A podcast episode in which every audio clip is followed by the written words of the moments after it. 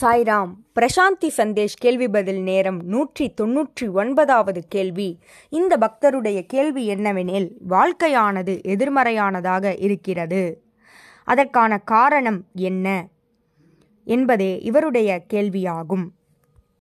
வாழ்க்கையானது எதிர்மறையானதாக இருக்கிறது என்று கூறியிருக்கிறார். உதாரணமாக காலை மாலை அல்லது இறப்பு பிறப்பு நம்முடைய உணர்ச்சிகள் இன்பம் துன்பம் இது போன்ற விஷயங்கள் எதிர்மறையானதாக இருப்பதைப் போல தோற்றமளிக்கலாம்.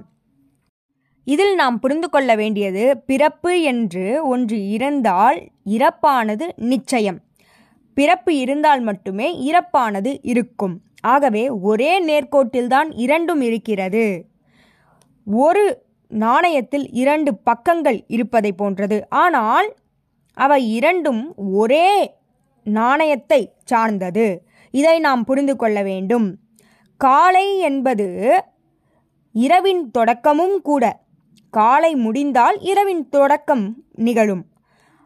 மாலை என்பது பகலின் தொடக்கமும் கூட. ஆகவே ஒன்று இல்லாமல் ஒன்று இயங்க முடியாது. இதை நாம் புரிந்து கொள்ள வேண்டும். இவை எதிர்மறையானதல்ல. இவை ஒன்றுக்கொன்று ஒருங்கிணைந்து செயல்படக்கூடியவை.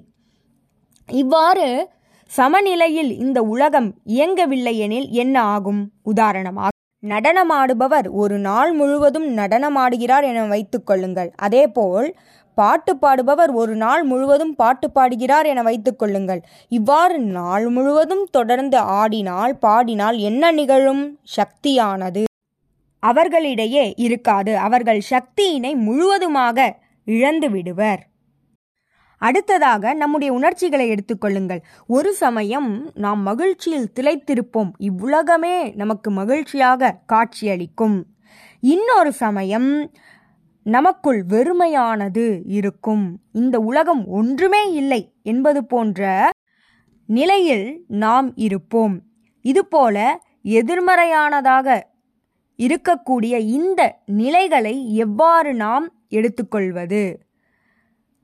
உண்மையில் சொல்லப்போனால் உங்களுக்கு மகிழ்ச்சி ஏற்படும் பொழுது எவ்வளவு தூரம் நீங்கள் சந்தோஷத்தை அடைகிறீர்களோ அனுபவிக்கிறீர்களோ அதேபோல் உங்களுள் வெறுமையானது ஏற்படும் பொழுது அல்லது துன்பமோ ஏதோ ஒரு கஷ்டமானது ஏற்படும் போது கூட நீங்கள் அதனை ஏற்றுக்கொள்ளுங்கள். இந்த வெறுமையான நிலையில் நம்மிடையே நிலவக்கூடிய இந்த பிரசாந்தத்தை கூட அன்பாக நேசியுங்கள்.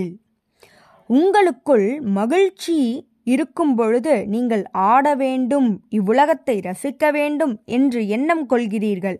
அதேபோல் வெறுமையானது உங்களிடையே நிலவும் பொழுது உங்களுடைய வாழ்வு பாலைவனம் போல தோற்றமளிக்கும் போதும் நீங்கள் இந்த வாழ்வை நேசியுங்கள். அதனையும் நேசிக்க கற்றுக்கொள்ளுங்கள். ஏனெனில் அந்த வெறுமையில் விதைகளானது விதைக்கப்படுகிறது. நிச்சயம் இந்த நிலையும் மாறும்.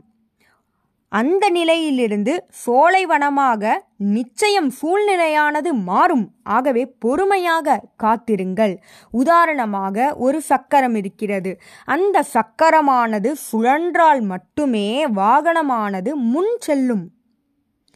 அந்த சக்கரத்தில் பல கம்பிகள் இருக்கும். மேலிருக்கும் கம்பிகள் கீழே வர வேண்டும். கீழே இருக்கும் கம்பிகள் மேலே வர வேண்டும். அவ்வாறு அது சுழலும் பொழுதே சமநிலையானது வாகனத்தை முன் செல்ல வைக்கும். இந்த பிரபஞ்சத்தில் நிலவக்கூடிய இந்த சமநிலையை ஏற்றுக்கொள்ளுங்கள். இந்த இரண்டையும் நீங்கள் நேசிக்க கற்றுக்கொள்ளுங்கள். இருள் வெளிச்சம் இரண்டையும் நேசிக்க கற்றுக்கொள்ளுங்கள். இன்பம் துன்பம் இரண்டையும் நேசிக்க கற்றுக்கொள்ளுங்கள். வாழ்வில் மகிழ்ச்சி இருக்கும்.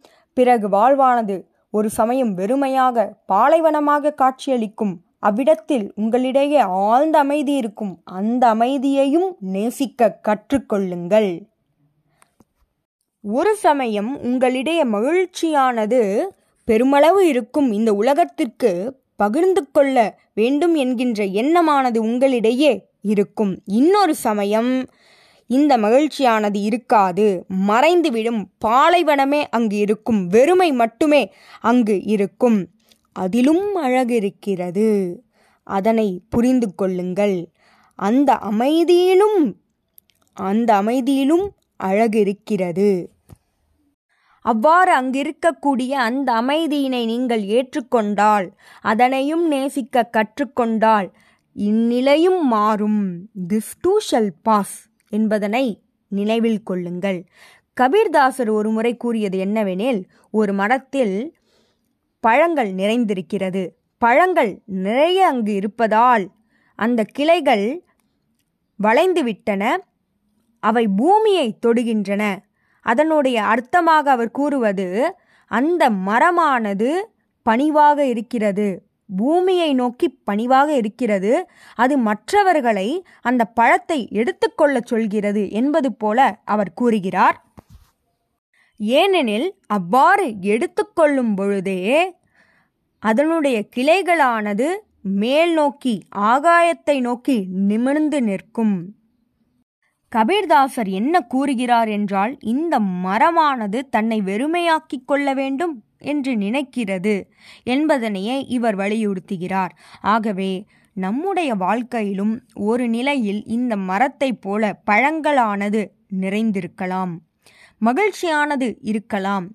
ஒரு சமயத்தில் மரமானது எப்படி பழங்களை கொடுத்து வெறுமையாக்கிக் கொள்ள வேண்டும் என்று எண்ணுகிறதோ அதேபோல் நாமும் வெறுமையிலும் மகிழ்ச்சியை காண்போம். ஆகவே நம்முடைய வாழ்க்கையில் எதிர்மறையானது என்று நாம் கருதும் இரவு பகல் இன்பம் துன்பம் ஆகிய அனைத்தையும் நேசிக்க கற்றுக்கொள்வோம். நம்முடைய வாழ்வின் ஒரு சமயத்தில் மகிழ்ச்சியானது இருக்கலாம் இன்னொரு சமயத்தில் அமைதி நிலவி இருக்கலாம் கஷ்டங்கள் இருக்கலாம். அதனையும் நேசிக்க கற்றுக்கொள்ளுங்கள். அந்த வெறுமையையும் நேசியுங்கள். அப்பொழுது அந்த நிலையானது நிச்சயம் மாறும். ஏனெனில் இரவு வந்துவிட்டது என்றால் அது பகலின் தொடக்கமும் கூட என்பதனை உணருங்கள். மறைமுகமாக பகலின் தொடக்கமும் நிச்சயம் நிகழும் எப்பொழுது? இரவின் முடிவில். ஆகவே இது இரண்டும் எதிர்மறையானதல்ல. இவை இரண்டும் ஒன்றுக்கொன்று ஒருங்கிணைந்து சமநிலையை ஏற்படுத்துகிறது. இந்த வெறுமை அல்லது துன்பம் என்று நீங்கள் நினைக்கக்கூடிய இந்த அமைதியில்தான் நீங்கள் யார் என்பதனை அறிந்து கொள்வீர்கள். மேலும் இந்த அமைதியில்தான் நீங்கள் சமூகத்தை மறப்பீர்கள். உதாரணமாக நீங்கள் இரவில் உறங்குகிறீர்கள். அந்த நேரத்தில் நீங்கள் சமூகத்திற்கு பயப்படவில்லை எந்த கூட்டத்திற்கும் பயப்படவில்லை. நீங்கள் நிம்மதியாக உறங்குகிறீர்கள். முழு சுதந்திரத்தோடு அப்பொழுதே இருக்கிறீர்கள். மனமானது அலைபாயவில்லை மனமானது பேசிக்கொண்டே இருக்கவில்லை விவாதிப்பதை நிறுத்திவிட்டீர்கள். அங்கே நீங்கள் நீங்களாக இருக்கிறீர்கள். ஆகவே இருளினை எதிரியாக பார்க்காதீர்கள். அந்த துன்பமே நீங்கள் யார் என்பதனை உணர வைக்கும் அந்த இருளே நீங்கள் நீங்களாக இருக்க உதவும். இதயத்தின் குரலினை நீங்கள் அவ்விடத்தில் கேட்கலாம். ஆகவே அந்த அமைதியிலும் அந்த அமைதியிலும் நட்சத்திரங்களானது மிளர்கிறது ஒளிர்கிறது. இரவில்தான் நட்சத்திரங்களானது ஒளிர்கிறது நிலவானது ஒளிர்கிறது. பூமியானது சுழன்று கொண்டிருக்கிறது. நீரானது மலையின் வழியாக கடலினை சென்று அடைகிறது. ஆகவே அனைத்தும் அந்நிலையிலும் இயங்கிக் கொண்டிருக்கிறது. வெளிச்சத்தை தருகிறது என்பதனை உணருங்கள். இரவிலும் ஒளியானது இருக்கிறது. ஆகவே இருளானது எதிர்மறையானதல்ல. சரி பகலில் நீங்கள் என்ன செய்கிறீர்கள்? அங்கும் நீங்கள் சிறந்தவராக விளங்கலாம். இந்த சமூகத்தில் நீங்கள் ஒரு அடையாளத்தை பெற்று அதற்கேற்ப சிறப்பாக செயல்படலாம். அதுவும் தவறில்லை. ஆகவே இதனை எதிர்மறையாக நினைக்காதீர்கள் என்பதுதான் செய்தியாகும். இரவும் பகலும் இணைந்து இயங்க வேண்டும். இன்பமும் துன்பமும் வாழ்க்கையின் ஒரே பகுதியை சார்ந்தது. தலை பூ என்று நாணயத்திற்கு இரு பக்கம் இருப்பதைப் போல. வாழ்க்கையில் அனைத்தும் எதிர்மறையானதாக தோற்றமளிக்கலாம். ஆனால் அவை அனைத்தும் ஒருங்கிணைந்து செயல்படக்கூடியது என்பதனை அறியுங்கள். பாபா சொல்லியிருக்கிறார் pleasure is an interval between two pains அதாவது இரண்டு துன்பங்களுக்கு இடையே இன்பமானது இருக்கிறது. துன்பமானது இல்லையெனில் இன்பத்தின் அருமையை நீங்கள் உணர மாட்டீர்கள். ஆகவே துன்பத்தையும் உணருங்கள் துன்பத்தையும் நேசியுங்கள். அப்பொழுதே இன்பத்தின் அருமையானது தெரியும். இந்த வாழ்க்கையானது ஒரு பிரசாதமாகும். இறைவனின் பிரசாதமாகும். நீங்கள் ஒரு ஓட்டலுக்கு செல்கிறீர்கள். அங்கு குவளையில் நீரை பார்க்கிறீர்கள். அது அழுக்காக இருக்கிறது. அதனை நீங்கள் குடிப்பதில்லை. ஆனால் கோயிலுக்கு செல்கிறீர்கள் அபிஷேகமானது நிகழ்கிறது அந்த அபிஷேக நீரை அருந்துகிறீர்கள் ஏனெனில் அது கடவுள் பிரசாதம். ஆகவே வாழ்க்கையில் இருமையை இருமையாக பார்க்காதீர்கள். ஒருமையே இருமையாக உங்களுக்கு தோற்றம் அளிக்கிறது.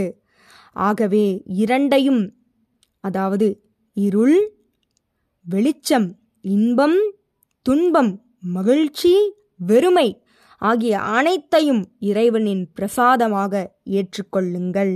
நன்றி. இதுபோல பல கேள்விகளோடு பதில்களோடு உங்களை அடுத்த வாரம் சந்திக்கிறேன். ஜெய் சாய்ராம்.